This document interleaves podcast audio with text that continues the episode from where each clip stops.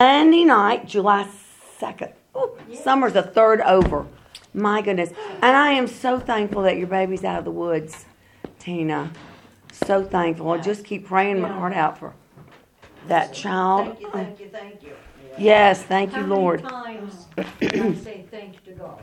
I know it. How many times? What? Or- My daughter was admitted to the hospital in Fort Collins Monday evening to intensive care You didn't, with You didn't get it. necrotizing fasciitis. What is it? It's a rare flesh-eating bacterial Oh my disease. gosh. And I don't know if you've seen pictures, but Yes. people that have had the flesh eat, it just kills everything. You can die from it. One in four die from it. But she didn't have it on uh, the outer skin. She had it in her abdominal area. She went in. She looked. She was so bloated. She looked six months pregnant. Oh, no. She said her fingers and everything was like sausages. She was having excruciating pain, and she was having trouble breathing because she has asthma and she had an up- upper respiratory infection on top of it. And um, Oh she had a team of five doctors working on it. They said, "We never see anything like this." Oh, And um, so, you know, they did all the tests.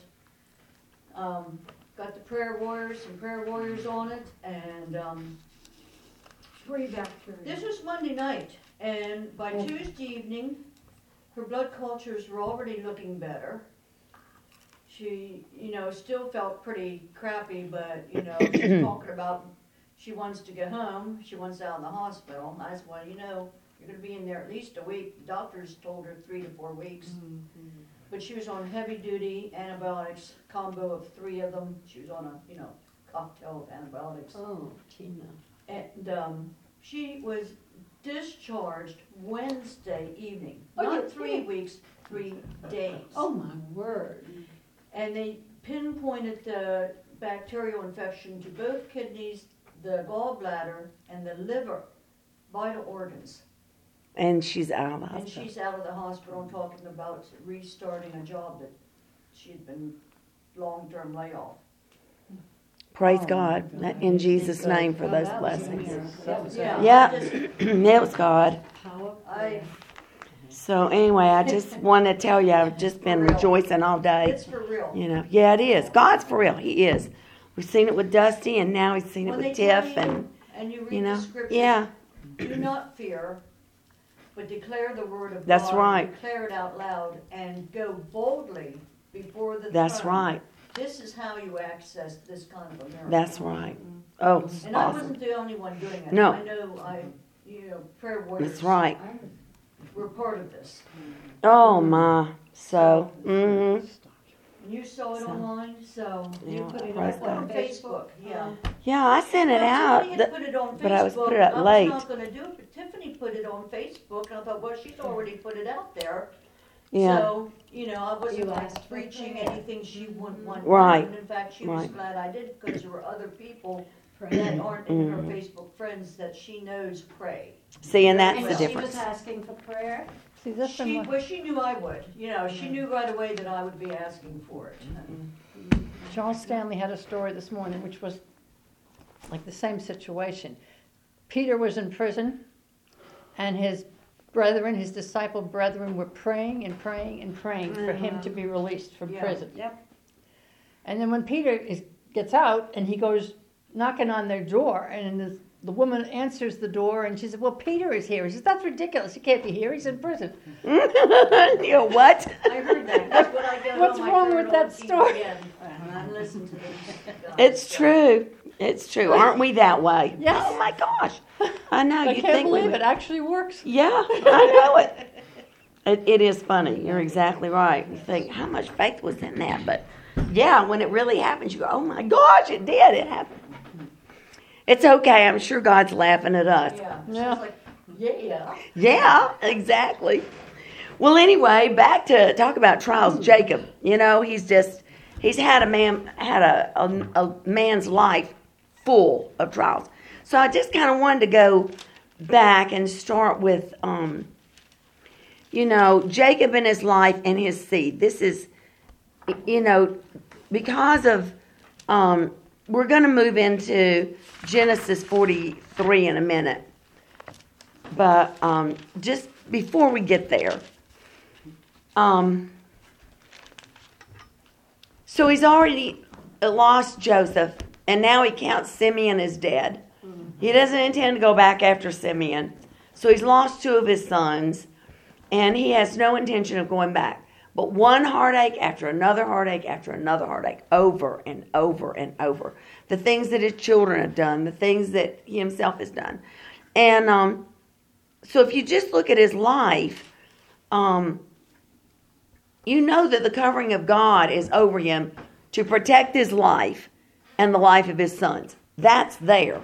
But the blessings that come with that covenant of Abraham were really sparse in Jacob's life because he was always out from under the full covering. Um, Abraham's covering reached Jacob, which I find to be very comforting. So that if our kids are nutballs or our grandkids are nutballs, our covering reaches them because of our faith. Because if God did it for Abraham, He'll do it for us. And um, so um, we can stand on that and believe for that. At least I do. I, I find that. I mean, you know, if if God did that for Jacob because of Abraham, then He'll do it for my grandkids because of us. Yeah, exactly. So our blessing can reach them. Maybe not the full blessing. Yeah. But our blessing, our covering of preservation and deliverance preserve and and defense, preserve, yes, preservation and protection. Those things will cover our kids and our grandkids. And um, And they've got to choose to live in the blessing. that's right. And they get to choose to live in the blessing or the cursing, you know. But Jacob always just had one foot slightly in, but most of him was always out. So when you look at Jacob, I mean, um, the Lord kind of showed me a cool thing. You know, I was uh, talking to Bill.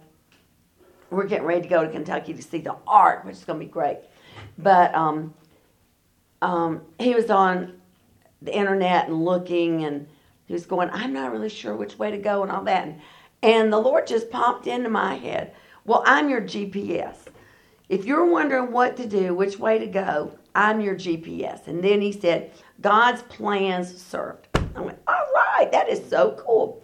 So you think about it like this GPS is this huge satellite that looks down and can see the, everything all the roads, all the ways. It can see where the traffic lights, where the traffic jams are. It can What see where the analogy. construction is. Right.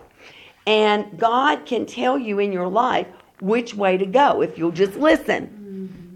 Mm-hmm. So Jacob never seemed to listen to his GPS. His GPS was always having to recalculate. That just made me laugh because God would say, Go to Bethel. Go to Bethel, just like the lady. And then he'd stop in Shechem and he'd go recalculate, Yeah. recalculate, recalculate. Go to Bethel, you know.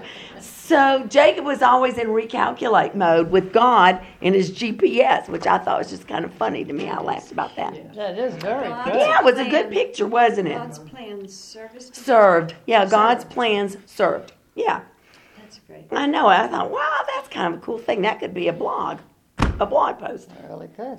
I have to work on that one. But um, anyway, so I was just, you know, I was looking at Jacob. So here's this little man, and he always has the choices to make because he knows his heritage.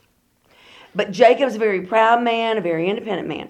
So he becomes that wanderer, oppressed. You know, his life is always marked by struggle after struggle and sadness and heartache, all the way up to Revelations, where the last three and a half years Jesus proclaims are Jacob's trouble.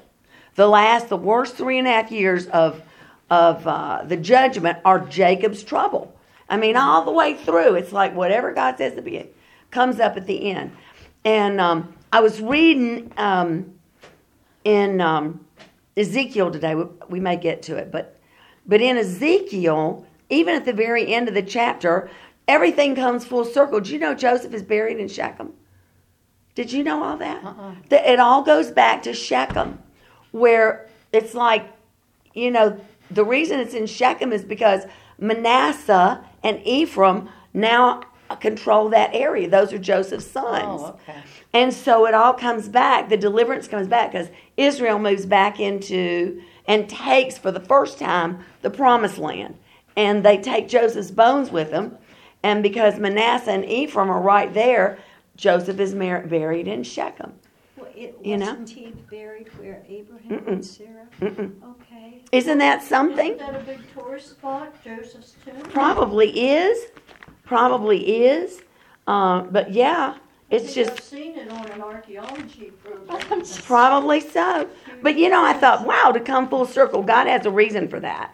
You know, I don't know all the answers for that. I think it's Zechariah. Is it Zechariah where it says that? No. I forgot where I was reading today. You said Ezekiel. You said it's Ezekiel, maybe it was Ezekiel, yeah. Um, anyway, I can't find it right now, but but I just thought, oh my gosh, that is just the coolest thing ever. Who would have thought it that it comes full circle? But when Joseph comes back, the deliverer of his people, he's planted in Shechem when Israel has finally taken the promised land. What were you going to look You for know? in Ezekiel? Um, I think it was Ezekiel, but I'm not even Well, what sure because I don't know because I was all over the Bible What are this you looking for? I am looking for the scriptures where um, we find Joseph has gone back into Shechem. His bones Oh, are oh, buried okay. there. So I don't know exactly All right. where. All right. You know, I don't know. I was all over the Bible this morning and I can't remember. Okay. So um, I'm just going to browse. yeah. So, but anyway, it was just pretty cool. Um, think- Just a little bit. let's see. Oh no, I know, I know, I know. Joshua twenty-four. Joshua twenty-four. Hmm, Joshua. Yeah. That makes sense. Yeah. Okay. So, Jo- yeah, and this is really cool because Joshua, you know, this was kind of like God's final place where He said to Jacob, "Okay, you you got to choose who you're going to worship. You know, you have to choose. Are you going to Bethel, or are you going to stay here and you know fall prey to all these Hivites that want to take your life? What are you going to do? Listen to me. Go to Bethel." And so they're back there again. They've made full circle now. And here's Joshua having said, you know, like Jim said this morning, as for me and my house, we will serve the Lord. So now he's giving the same um, spiel to um, the people of Israel. So look at verse 22. In 24. Mm-hmm. Chapter 24. Who are witnesses? Yeah, we'll back up a little bit further. Um, verse 19. And Joshua said to the people, You can't serve the Lord. Um, you cannot serve the Lord, for he is a holy God. He's a jealous God. He will not forgive your transgressions nor your sins. But if you forsake the Lord and serve strange gods, then he will turn and do you hurt and consume you. After that, after that he has done you good. And the people said to Joshua, No, but we will serve the Lord. And Joshua said to the people, You are witness against yourselves that you have chosen you, the Lord, to serve him. And they said, We are witnesses. Now, therefore, put away, he said, the strange gods which are among you. All those weird gods, and they're marching in to take the promised land, and they're taking their gods with them. I mean, uh, Jacob. It's Jacob. And incline your heart to the Lord God of Israel. And the people said to Joshua, The Lord our God we will serve, and this voice will we obey. So Joshua made a covenant with the people that day and set them a statute and an ordinance in Shechem. And Joshua wrote these words in the book of the law of God, and took a great stone and set it up there under an oak that was by the sanctuary of the Lord. and Joshua said to the people, Behold, this stone shall be a witness unto us, for it has heard all the words of the Lord which he spoke to us, and it will be a witness to you, lest you deny your God. So Joshua let the people depart, every man to his inheritance. And it came to pass after these things that Joshua, the son of Nun, the servant of the Lord, died, being a 110 years old. And they buried him in the border of his inheritance in Timnath Serah, which is in Mount Ephraim on the north side of the hill of Gaash. And Israel served the Lord all the days of Joshua and all the days of the elders that out overlived Joshua, which had known all the works of the Lord that he had done for Israel.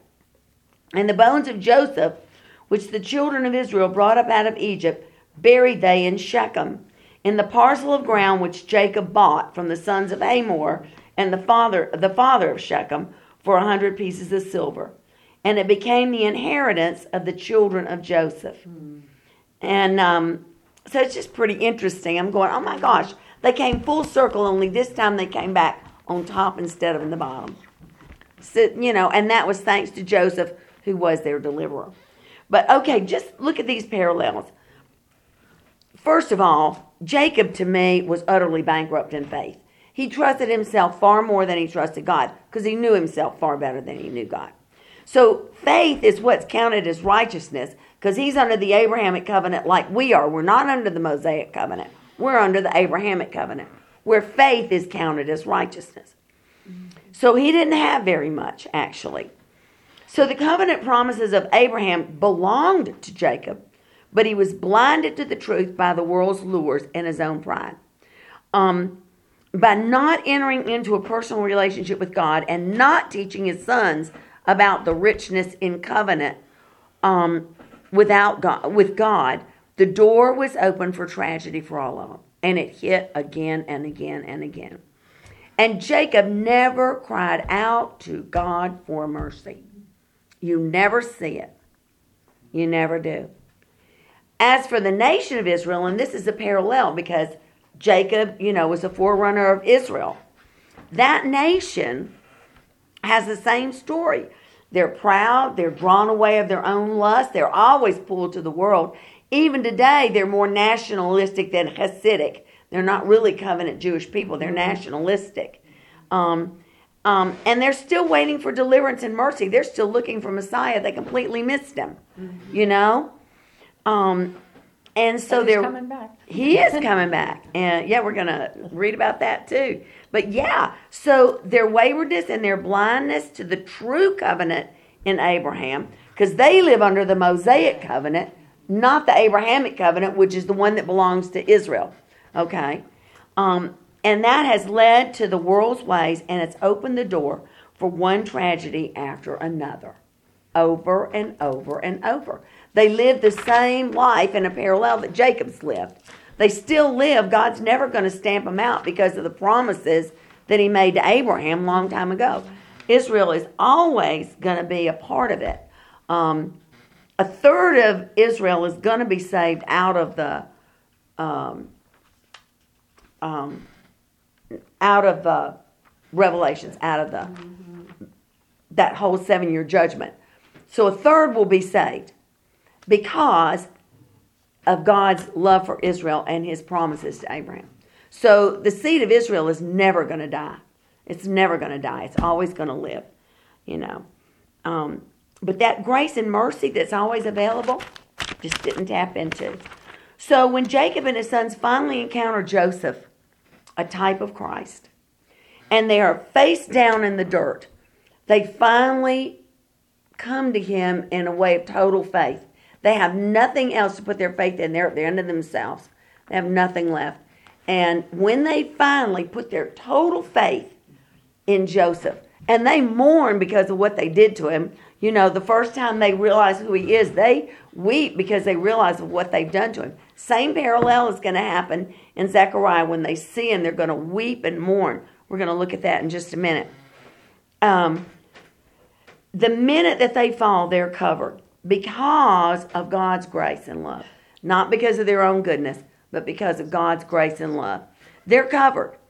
Um, and even though they're in Egypt, which is a type of the world, um, they're separated and protected and blessed and made whole. Um, and they thrived and they multiplied into a great nation. So, likewise, when Israel recognizes Messiah and they fall on their faces and weep and mourn because of what they did for him, um, they're going to be raised up a great nation and he's going to rule and reign with them. So, let's go to Zechariah and just read that. So, you can look at Jacob's life and pretty much follow the life of Israel. You know, they're still scattered and wandering. I mean, they have a homeland, but they're still scattered and wandering. Good luck finding Zechariah. Where is he? Where is it? Is he I after don't the know. It prophet? always wears me out to find these little books. It's right before Matthew, isn't it? Yeah, it's Oh, close there. That's Zephaniah. Zephaniah, Haggai, and then I think Zechariah. Yeah, Oh, okay, I got it. Malachi. yeah. I. And then Malachi, yeah. Oh, I actually spelled it right. You know, you can find every other book in the Bible, but you get to these Zechariah, Obadiah, and it's just like, what are they talking about? Never look cool looking for those things. All right, go to chapter 12. Oh, it's a big book. It actually is a pretty big book here. Yeah, okay. Um,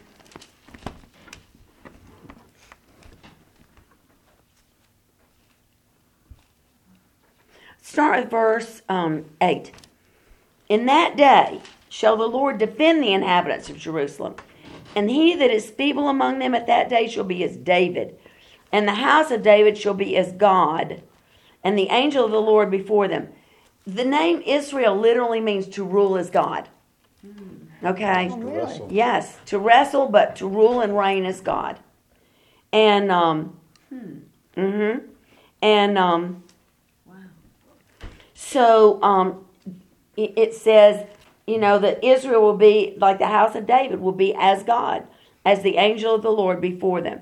Which Joseph is a type of that. That's why the name Israel was used because it's it's prophetic in the first place of Jesus ruling and reigning like God. Mm-hmm. You know, power through power and strength. And it shall come to pass in that day that I will seek to destroy all the nations that come against Jerusalem. And I will pour upon the house of David and upon the inhabitants of Jerusalem the spirit of grace and supplication. So they come before Joseph, and Joseph pours out on them without reservation that grace and that mercy and that love. And they will look upon me whom they have pierced, and they will mourn for him as one mourns for his only son, and shall be in bitterness for him as one that is in bitterness for his firstborn. And in that day there shall be great mourning in Jerusalem, as the mourning of Hadad Ramon in the valley of Megiddo. And the land shall mourn every family part, the family of the house of David apart, and their wives apart, and the family of the house of Nathan apart, and their wives apart. Um, anyway, and it just goes on to talk about the mourning. Now go to chapter 13, look at verse 6. And one shall say to him, What are these wounds in your hands? And he shall answer, Those with which I was wounded in the house of my friends. Um, and then just skip to verse 8. And it will come to pass that in all the land, says the Lord, two parts therein will be cut off and die, but the third shall be left therein.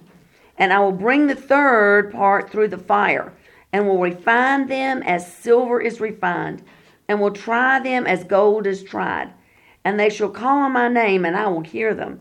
And I will say, It is my people, and they shall say, The Lord is my God. Now skip down to 14, verse 1. So through Jacob's trouble, that picture is the refiner's fire. A third of the people will be saved, but two thirds cut off. That is the last two, three and a half years of the judgment, and that's called Jacob's trouble. Okay. Verse 1 and 14. Behold, the day of the Lord comes, and your spoils shall be divided in the midst of you. For I will gather all nations against Jerusalem to battle, and the city shall be taken, and the houses rifled, and the women ravished, and half the city shall go forth into captivity, and the residue of the people shall not be cut off from the city. Then shall the Lord go forth and fight against those nations, as when he fought in the day of battle. And his feet shall stand in that day on the Mount of Olives, which is before Jerusalem on the east, and the Mount of Olives shall cleave in the midst thereof toward the east and toward the west, and there shall be a great valley, and half the mountain shall remove toward the north, and half of it toward the south. And you will flee to the valley of the mountains. For the valley of the mountains shall reach unto Azal. You, yes, you shall flee as you fled from the earthquake in the days of Uzziah, king of Judah. And the Lord my God shall come, and all the saints with you. Um, skip down to verse 8. and it shall be in that day that living waters shall go out from Jerusalem, half of them toward the former sea, and half of them toward the hinder sea. In summer and in winter it shall be. And the Lord will be king. There he is again, Israel, over all the earth. And that day there will be one Lord, and his name one. Um, all the land shall be turned as a as a plain from Geba to Rimmon, south of Jerusalem, and it shall be lifted up and inhabited in her place. from Benjamin's gate to the place of the first gate, to the corner gate, and from the tower of Hananeel unto King's winepress. And men shall dwell in it, and there shall be no more utter destruction. But Jerusalem shall be safely inhabited. Now go to verse 17. And it shall be that whosoever will not come up of all the families of the earth unto Jerusalem to worship the King, the Lord of hosts, even upon them shall be no rain. So, where is the blessing? It's right back in Bethel, where the Lord is, you know, the house of God, Bethel. You know, it's, uh, um, so if you choose not to go to Bethel, if you choose to not go there, you're going to miss the blessing. The blessing's there, it's not where you want to be. And if the family of Egypt go not up and come not, that have no rain, there shall be the plague wherewith the Lord will smite the heathen that come not up to the feast of tabernacles. And this shall be the punishment of Egypt and the punishment of all nations that come not up to keep the feast of the tabernacles. And in that day shall there be upon the bells of the horses holiness unto the Lord. And the pots in the Lord's house shall be like the bowls before the altar. Um, every pot in Jerusalem and in, Jeru- in Judah shall be holiness unto the Lord of hosts. And all they that sacrifice shall come and take them and see therein. And in that day there shall be no more the Canaanite in the house of the Lord of hosts. So, um, the Lord of hosts, Jesus, when he comes to rule and reign, Israel, who's been tormented in the world all this time, is going to be the sheltered, protected place, the one place where the blessings flow in the world. Anybody else outside of that in the world is not going to be under the blessing. They're going to be in the absence of the blessing where the curse is. But when you come to Jerusalem, when you come to the house of God, that's where the blessings flow. And um, same thing with Jacob now. He can't get to the full blessing of God until he and his whole family come before Joseph and bow before him, you know, and acknowledge him as the only one that can save them and deliver them. And once they do that, the deliverance of God is going to wrap them up. They'll be right in the middle of the world, but it's going to be as if they're in the womb of Goshen, in the womb of the world, where that nation is going to be birthed. You know, the seeds are planted in Goshen. And God's covering will be with them because of Joseph's love and grace and mercy. So my question is this, and because I mean, uh, we've all been there, hit the wall at 5,000 miles an hour. We've all been there. So why does it take a crucible of fire every time to bring us, to bring Jacob, to bring Israel to the God of covenant? And that's not the covenant of God, but rather the God of covenant. A lot of people come to the covenant of God, but they don't come to the God of covenant. Mm. And um, Lord showed me that too. He said, it's not coming to the covenant, it's coming of God, it's coming to the God of the covenant that opens the door for the covenant. And I go, wow. So I put stars all around that because I thought that was pretty cool. Yeah. You come to the source. You're exactly right. So, okay. So we find Jacob once again in the crucible, in the fire, and he's lost two sons. So let's just go to chapter 43. Haven't said all that. Oh, fascinating though. it is, isn't it? Mm-hmm. So we're going to look again at God's GPS because he can see everything. Jacob does not want to go down there. He's already lost two sons, but God's GPS is still working. And he has turned up the heat on the famine so that um, Jacob and his family are sort of hanging by a thread here. They're actually they're not faring well at all. Um, and it's only the second year of a seven year famine. Holy moly. Yeah. So, all right, back to Genesis 43.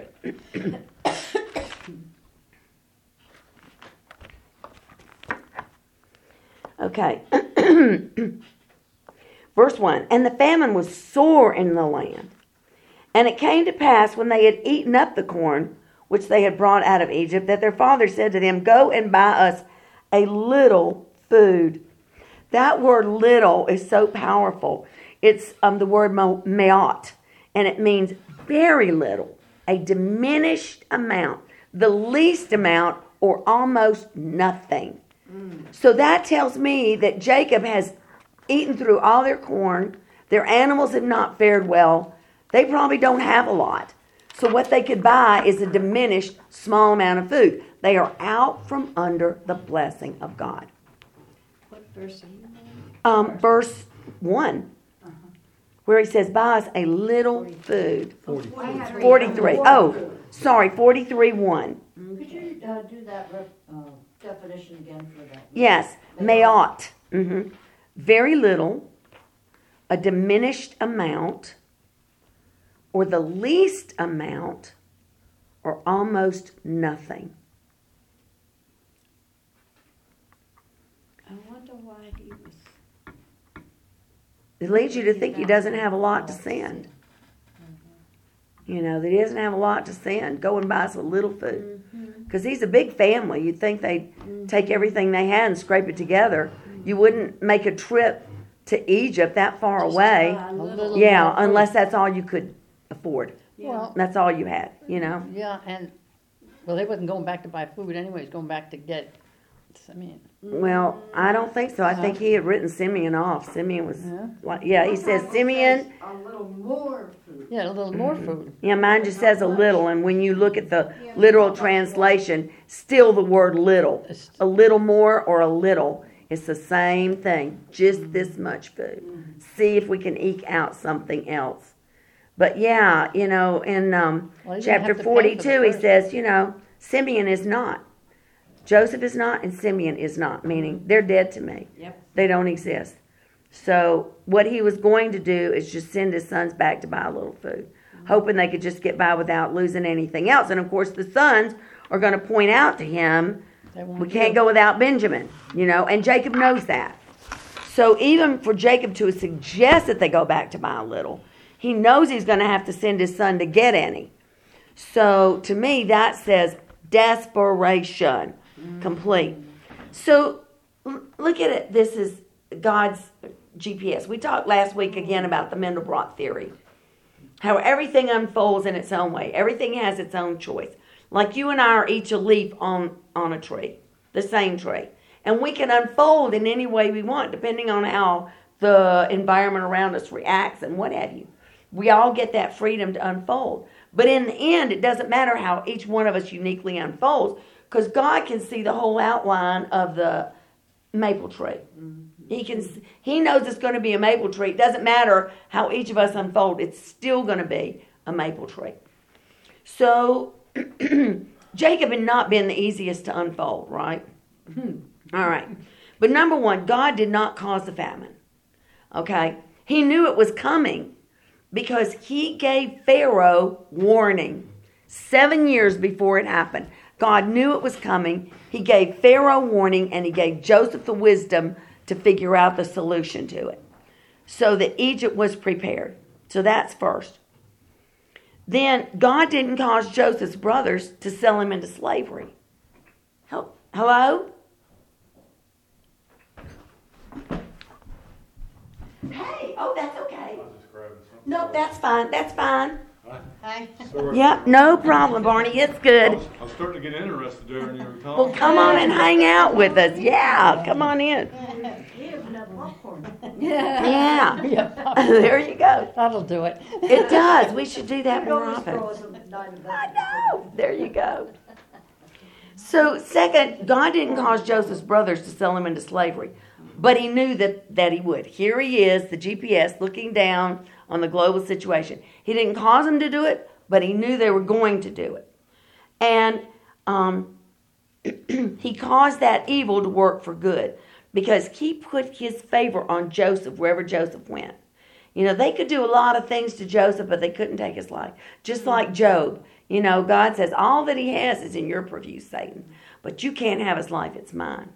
Same with Jacob. The world could do anything it wants to Jacob, but Jacob's life was God's in the end. And he was going to use Jacob and those sons to get that na- nation birth no matter what, you know.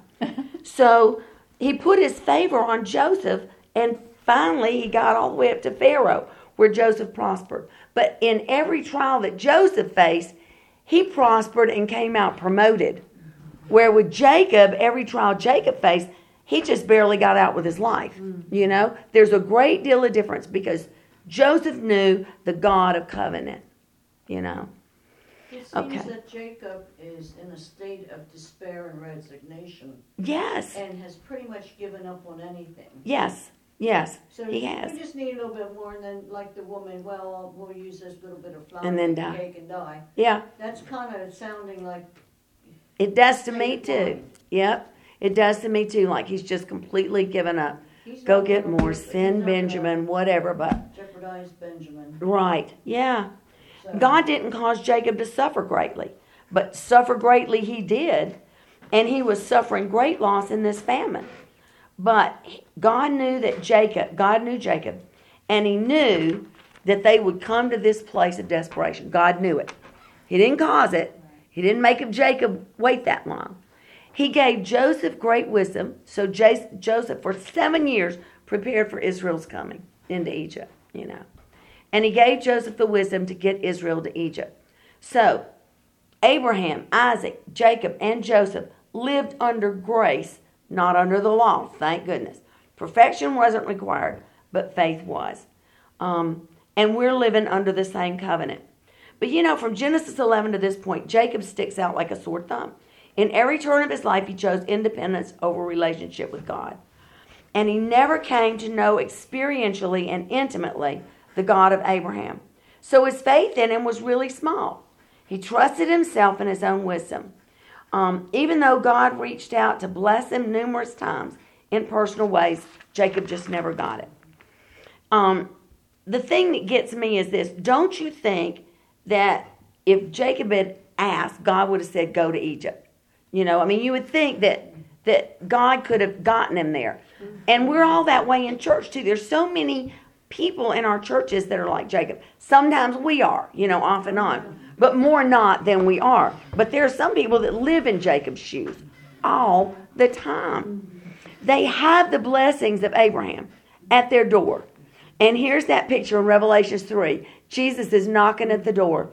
And he said, Let me come in and eat that meal of friendship with you, the friendship of Abraham. Let me eat that friendship meal with you so I can call you friend. But they keep that door shut because they are much more comfortable with um, an independent connection to God rather than an intimate relationship with Him. Don't want to make a commitment. Right. And the meal of friendship remains untouched. You know, uh, there's so many people like that, and so many times I just want to grab folks and say, You could have such a much better life if you would just listen a minute, you know.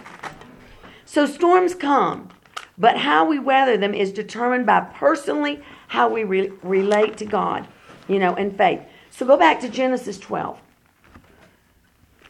I'm going to show you this. What did you just say? The meal of friendship? Yes, when when uh, there's a covenant meal that's very strong. It's called a covenant of friendship, and it's the most intimate, personal covenant that there is aside from the blood covenant. Okay, and it's actually more personal because it's one on one. Abraham ate that meal with with um, you know the three strangers that came, and one of those strangers was Jesus. And he says, He's my friend now. I can't withhold anything from him. I'll tell him everything, and, you know, together we'll do things. He could trust Abraham. So, all through the New Testament, you hear, and God called Abraham his friend. Well, at the end of Revelations, you see Jesus knocking at the door of everybody's heart. And he doesn't say, Open your heart and I'll come in and save you.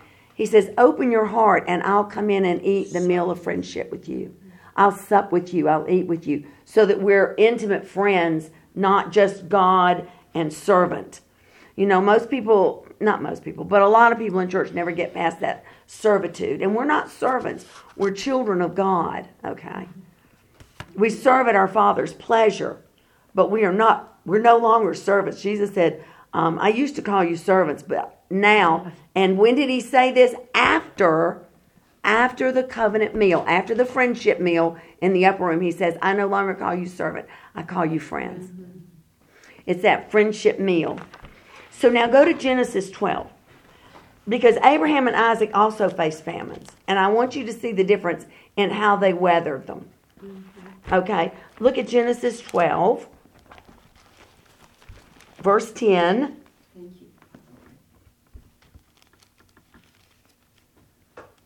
This is Abraham. Genesis 12, verse 10.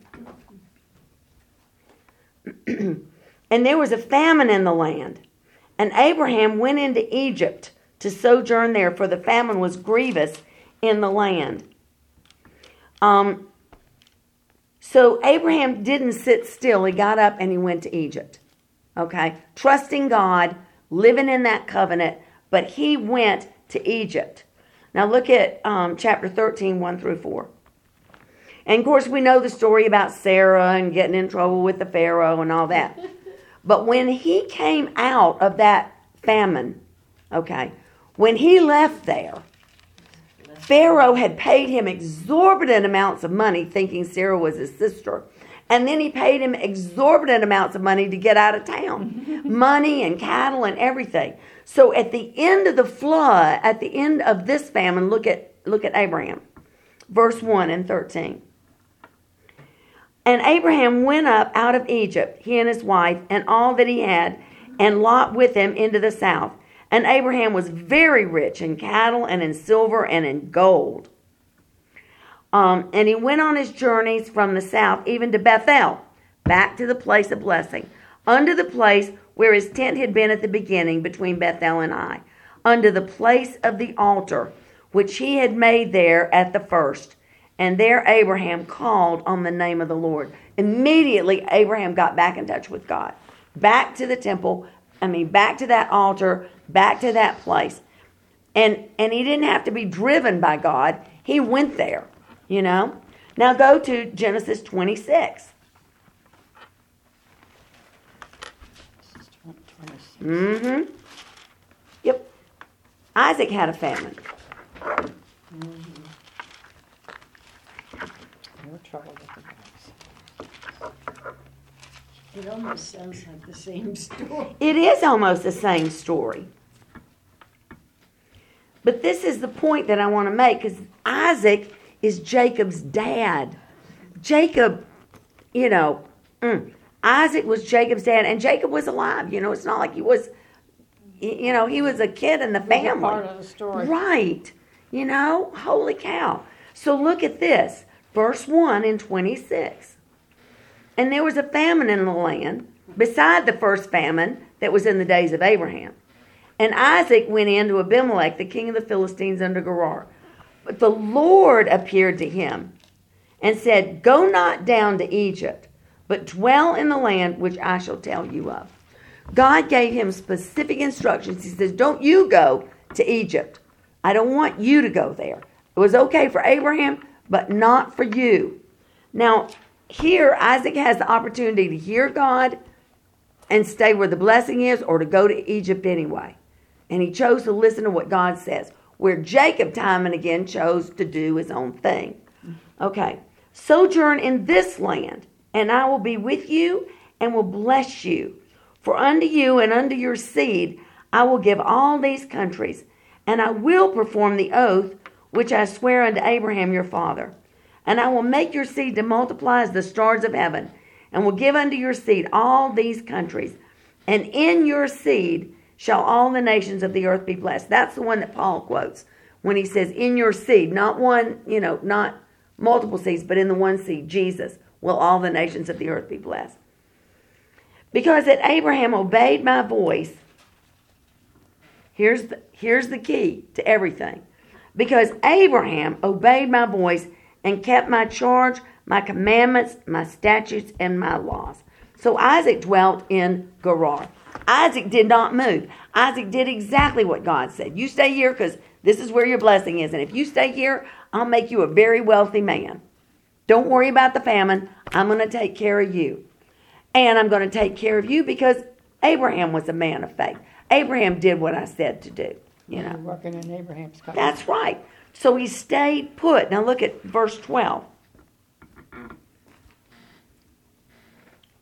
Then Isaac sowed in that land and received in the same year a hundredfold. And the Lord blessed him. And the man waxed great and went forward and grew until he became very great. For he had possessions of flocks and possessions of herds and a great store of servants, and the Philistines envied him. So, um, right there in that year of the famine, he sowed and got a hundredfold return on his crops. And you know, and that's not just a hundred percent return. A hundredfold is different than a hundred percent. So, like if you just wanted to go tenfold, you know, okay, one fold would be if you just had one seed. One fold would be two kernels of corn. Two kernels of corn. Two fold would be four. Three fold would be eight. Four fold would be sixteen. Five fold would be thirty-two. Six fold would be sixty-four. Oh. Seven fold is one hundred and twenty-eight. Right. Eight you double Eightfold. each amount. Right. So when you say a hundredfold, That's sort of- can you fathom how much that would be? Because he sowed massive amounts of seeds in the land in that year. So he reaped a hundredfold, not just a hundred times more, not a hundred percent more. That would just be doubled. But but he reaped a hundredfold more, which is astronomical in blessing. And that was in the year of a famine. And then you come to Jacob. Jacob has had the story of Abraham's famine told to him. He probably lived through Isaac's famine. And then look at how he handles a famine. And you probably didn't know why, why it all went wrong. Yeah, he has probably no idea, but he never sought God. Well, Um, he'd already lost jo- Joseph and Simeon, and now he's in danger of losing Benjamin. All to keep the rest of his family alive in the famine. Couldn't God have given Jacob the same wisdom that he gave to Isaac? Absolutely. God told Abraham what to do, he told Isaac what to do, and they obeyed. told Jacob's them- told and- them what to do and they didn't. That's it. That's exactly right. So back to Genesis 43. And here we go. Jacob goes on with it. Um, okay, verse 3. And Judah spoke to him, saying, The man did solemnly protest to us, saying, You will not see my face except your brother be with you. If you will send our brother with us, we'll go down and buy the food. But if you will not send him, we'll not go down. For the man said to us, You will not see my face except your brother be with you. And Israel said, Why have you dealt so ill with me? Now he's blaming his children. Of course, Yeah. they deserve Why some of the blame. As to tell the man whether you yet had a brother. and they said, The man asked us straightly of our state and of our kindred, saying, Is your father yet alive? And have you another brother? And we told him according to the tenor of these words. Could we certainly know that he would say, Bring your brother down? And Judah said unto Israel, his father. Now we go from Jacob to Israel. You know, we've left Jacob in 42, and now we're moving on to Israel because everything that's happening from here is going to have eternal consequences in the future. Mm-hmm. So now we're dealing with Israel and what the fate of the nation. And Judah said to Israel his father, Send the lad with me, and we'll arise and go, that we may live and not die, both we and you and all our little ones. I will be surety for him. Of my hand shall you require him. If I bring him not to you and set him before you, then let me bear the blame forever. For except we had lingered, surely now we had returned this second time. Their father Israel said to them, If it must be so now, do this. Take of the best fruits in the land in your vessels, and carry down the man a present, a little balm and a little honey, some spices and myrrh and nuts and almonds, probably just some meager little gift. And take double money in your hand, the money that was brought again in the mouth of your sacks, and carry it again in your hand, peradventure it was an oversight. And take also your brother, and arise and go unto the man. And God Almighty give you mercy before the man, that he may send away your other brother and Benjamin. If I be relieved of my bereaved of my children, I am bereaved. So, whatever happens, happens. But it's so funny because he says, "Send them all," and then may God bless you. We do that all the time. We say, Lord, we're going to do this. Bless what we're about to do.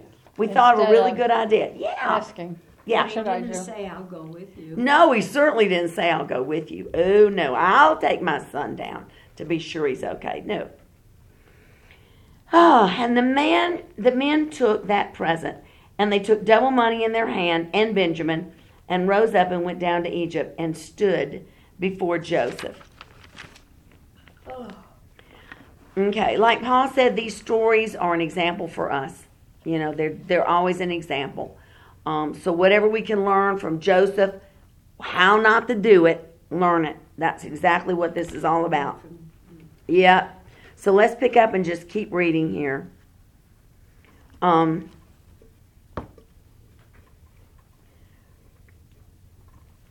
verse 16. And when Joseph saw Benjamin with him, he said to the ruler of the house, Bring these men home and slay and make ready for these men shall dine with me at noon. He saw his brothers coming and he saw him with Benjamin. And what did he do? Here he is, a type of Jesus, Messiah ruler, and he is making a friendship meal to sit down and sup with his brothers. Mm-hmm. Grace and mercy poured out there. Father, forgive them, for they know not what they do. And there he was sitting around the table, Jesus, with all those broken men, even the one that would betray him, eating the meal of friendship. And here's Joseph about to sit down and eat that friendship meal with all those broken men who had done such terrible things. But he's about to break bread with them. Father of the prodigal son. Yes. And the man did as Joseph bade, and the man brought the men into Joseph's house. And the men were afraid because they were brought to Joseph's house. And they said, Because of the money that was returned in our sacks at the first time we're brought in, that we may seek occasion against us and fall upon us and take us for bondmen and our asses. So now they're scared to death. Again, because of their own evil, they can't see good in anything. They immediately see punishment, judgment, whatever. And they came near to the steward of Joseph's house, and they communed with him at the door of the house, and said, Oh, sir, we came indeed down at the first time to buy food, and it came to pass when we came to the inn that we opened our sacks, and behold, every man's money was in the mouth of his sack, our money in full weight, and we brought it again to our hand, um, in our hand. And other money we have brought down in our hands to buy food. We can't tell who put our money in our sacks. And he said, Peace be to you. Shalom. That's what he said to them. Shalom, shalom. Fear not. Your God and the God of your father has given you treasure in your sacks. I had your money. And he brought Simeon out unto them. Interesting comment, isn't it? Just exactly what Jesus says us fear not, you know. Peace be unto you. First thing he said to the disciples when he rose from the dead, and they were meeting again in the upper room, he walks in and he says, Fear not, peace be unto you. And um, there it is, Joseph saying, Fear not, peace be unto you. And then what does Jesus ask for? Fish. Can we eat something? Do you have fish in the house? What do you have? They were going to eat, eat a little bit together. And Joseph's about to feed them this meal. And the man brought the men into Joseph's house and gave them water, and they washed their feet, and he gave their asses provender. And they made ready the present which Joseph came at noon, for they heard that they should eat bread there. And when Joseph, so they had that little present to bring to him, you know, the little bit of spices and whatever they had. So they made it look as good as they could, I'm sure. And when Joseph came home, they brought in the present which was in their hands in the house and bowed themselves to the earth. They laid flat on their faces before Joseph. Joseph remembered the dream. And isn't it interesting? The first dream was about sheaves, about Yep. bread, about food. And their sheaves bowed down to his sheaf. Mm-hmm. And he asked them of their welfare, their shalom, and said, Is your father well?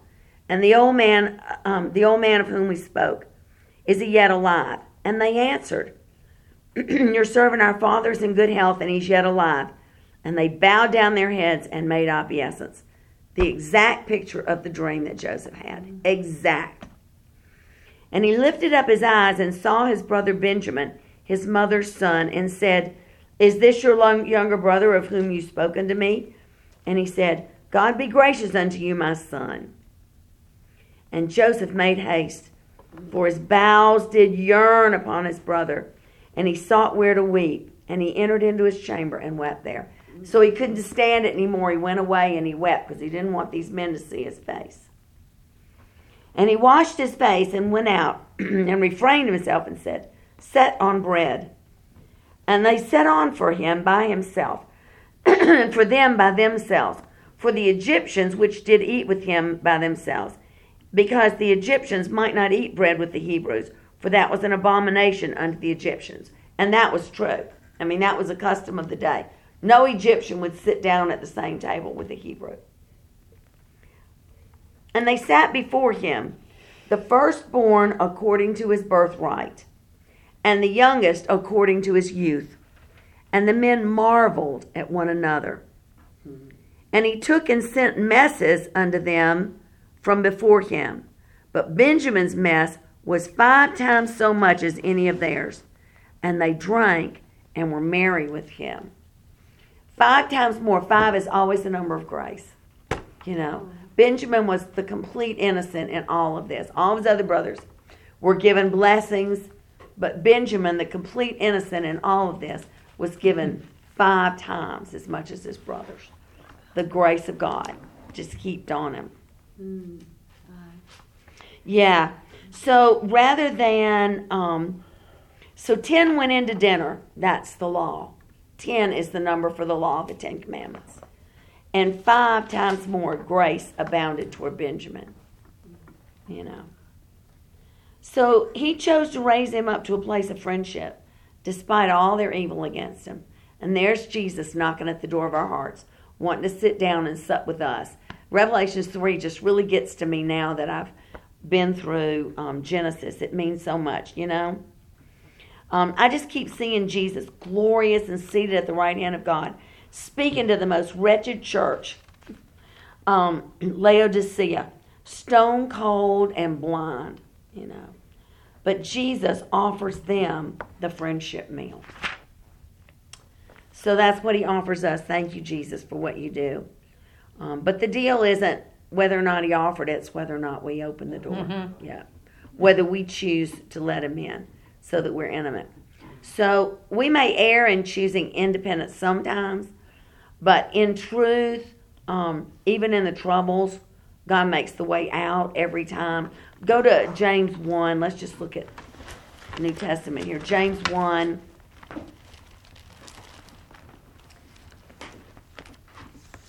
We're the one that opened the door. You know, God didn't open the door. He doesn't. He doesn't um, plan bad things for us. Church is always trying to give God the blame for everything. Well, God's got a purpose in this. You know, God's trying to teach us something. You know, I'm going, whoa, you know, everything that happens to us comes through God's hands. Mm, no. Everything that happens to us comes through our own choices. And here it is. This is James talking. This is his brother.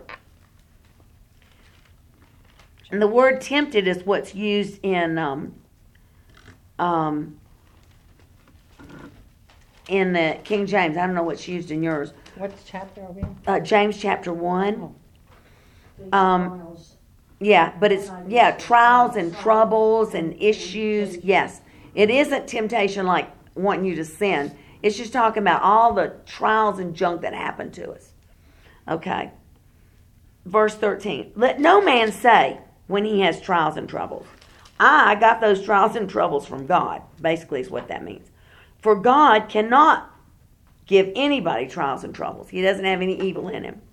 Neither does He give trials and troubles to any man. He doesn't have any evil in Him, He can't give you any evil. He doesn't have trials and troubles in Him, therefore, He can't give you any trials and troubles. No. This is this is how the trials and troubles come. But every man ends up in trouble when he is drawn away of his own lust and enticed. So when we get off on our own and we decide to do what we want, step out of Bethel and go back to Shechem. Every time we go to Shechem, we end up in issues. Yeah. Then, when lust is conceived, and lust doesn't just mean sin, lust is anything your flesh wants to do that your spirit doesn't. Okay? When lust is conceived, it brings forth sin. And the word sin is hamartia, which means it, you miss the mark. So when any lust in you, when you want to do what you want to do as opposed to what God wants to do, then you miss the mark. Hamartia means missing the mark. Then you miss God's mark. You miss his GPS directions. And when you miss the mark, when it is finished, it brings forth death. Death, oh Lord, whatever that is. It's a Fireworks. Was that the, Fireworks? that's the biggest firecracker I ever heard. I heard one this afternoon. Okay. I'll take your word for it, I never heard that. Not, not that loud. Sounds like an Well, we put it under the blood of Jesus anyway. Holy cow.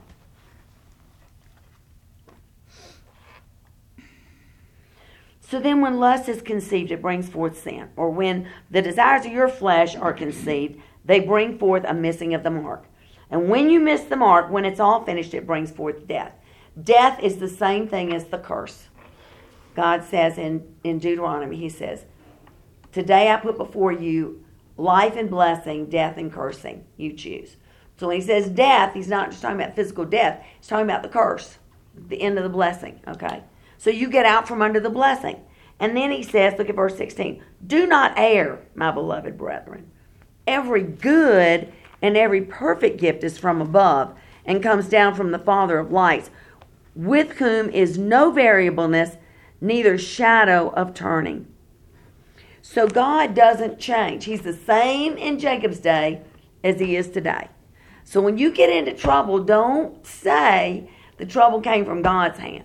Look back to where, what you were saying, what you were doing, where you got into your own thinking, where did you stop listening, because that's where it is. Okay, go to Romans 8. Romans 8. Let's look at God's heart in our troubles. This is one of everybody's favorites here. 28? Yeah, Romans 8.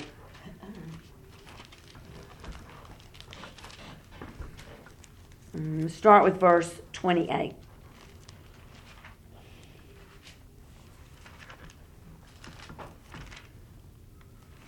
Um, just before this, Paul was talking about the difference in faith and um, living under the law. The law is when you trust your own flesh to do good enough to make God happy.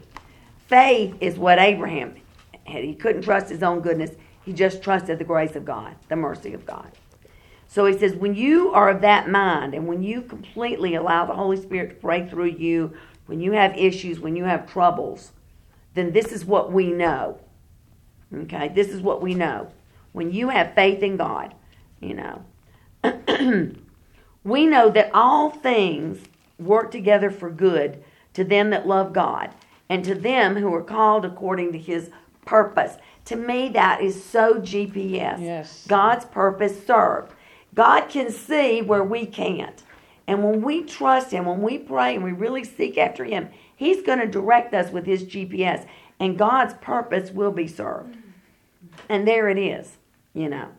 His GPS shows up. Now go to 1 Corinthians 10. This too is an oldie goldie, but so misquoted.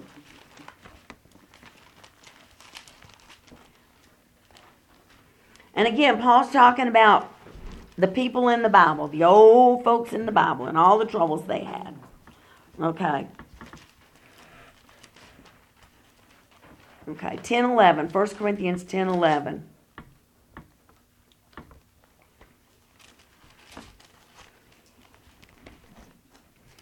Now, all these things happen to them for examples, and they're written for our admonition, upon whom the ends of the world are come. So, everything written from the beginning, from Genesis, is written there for us who are inching toward Revelations, so that we would learn from their mistakes and not do the same stupid things, although we do. Therefore, let him that thinks he stands take heed unless he falls. In other words, Don't be independent, be relational. Trust in God. Don't trust in your own balance, your own strength. Trust in the living God. Okay? Because there has no temptation, there's the word again, no trials, no difficulties, no problems, no issues. There are no problems, trials, difficulties, issues that have taken you, but such as is common to man. But God is faithful, who will not allow you to go through trials, troubles, difficulties, and everything above what you are able, but will, this is what God does, with the trouble, make the way to escape, that you may be able to bear it. So every time you get yourself out on the limb by your own thoughts, your own plans, your own desires, God makes the way to escape that. That's what He does. He always makes the way to escape. Well, look at Jacob. Every time Jacob got as far out on the limb as he could, God says, Go to Bethel. over and over and over. Go to Bethel. Return to the place where the heavens were opened and the angels are going up and down on the ladder. That's where my blessings are flowing. Go to Bethel. He made the way every time. He chewed out Laban on the way to, to, you know, when he was chasing down Jacob, he said, Don't you touch Jacob and his family. And then he took care of him when he met with his brother Esau. He gave Esau, um, you know, he gave him favor with Esau.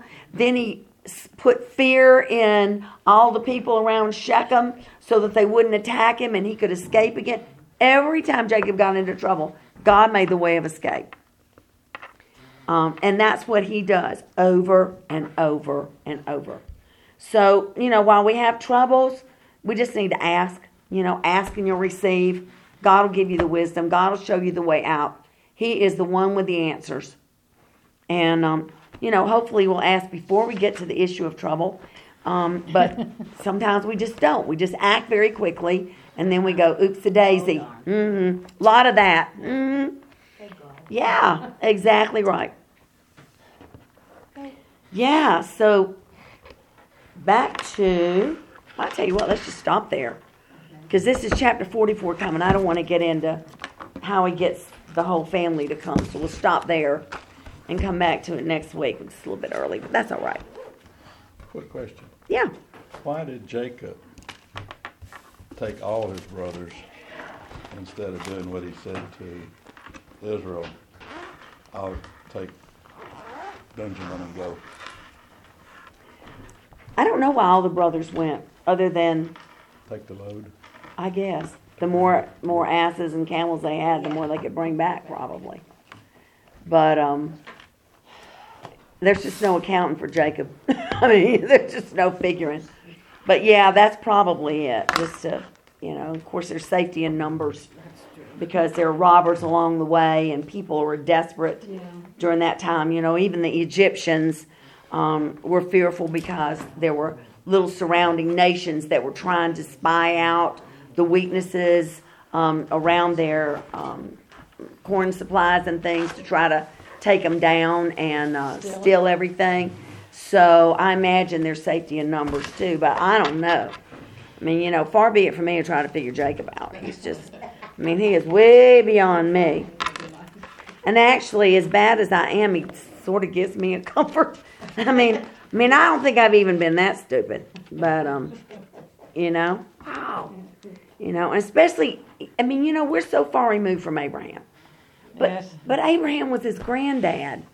And Isaac, don't you know they told him the story about going up on the mountain? Don't you know he heard that growing up? Don't you know he, you know, he was told about that covenant and told about those promises. You go out of all those sons, how come Joseph is the only one that got it?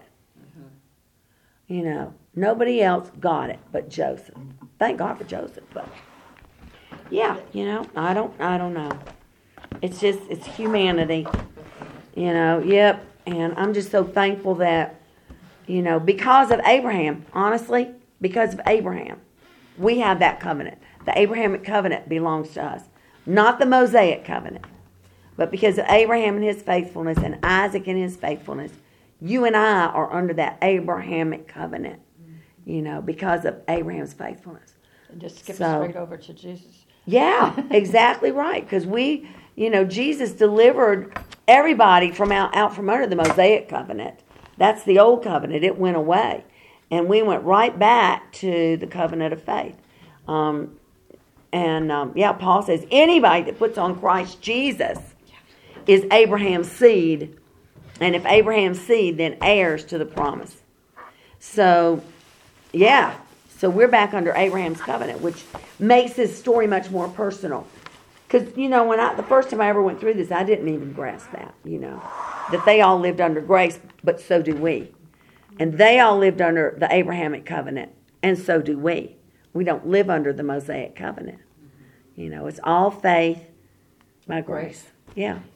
You know, grace through faith, and even the faith's not of our own. It's it's of His. So none of us can brag. But um, yeah. So it just makes this a little more personal because Abraham's our great great great great great great granddaddy too. So and and Jacob's in the family. Oh Lord. Yeah. So. Mm-hmm. One of the stupid cousins. Yes.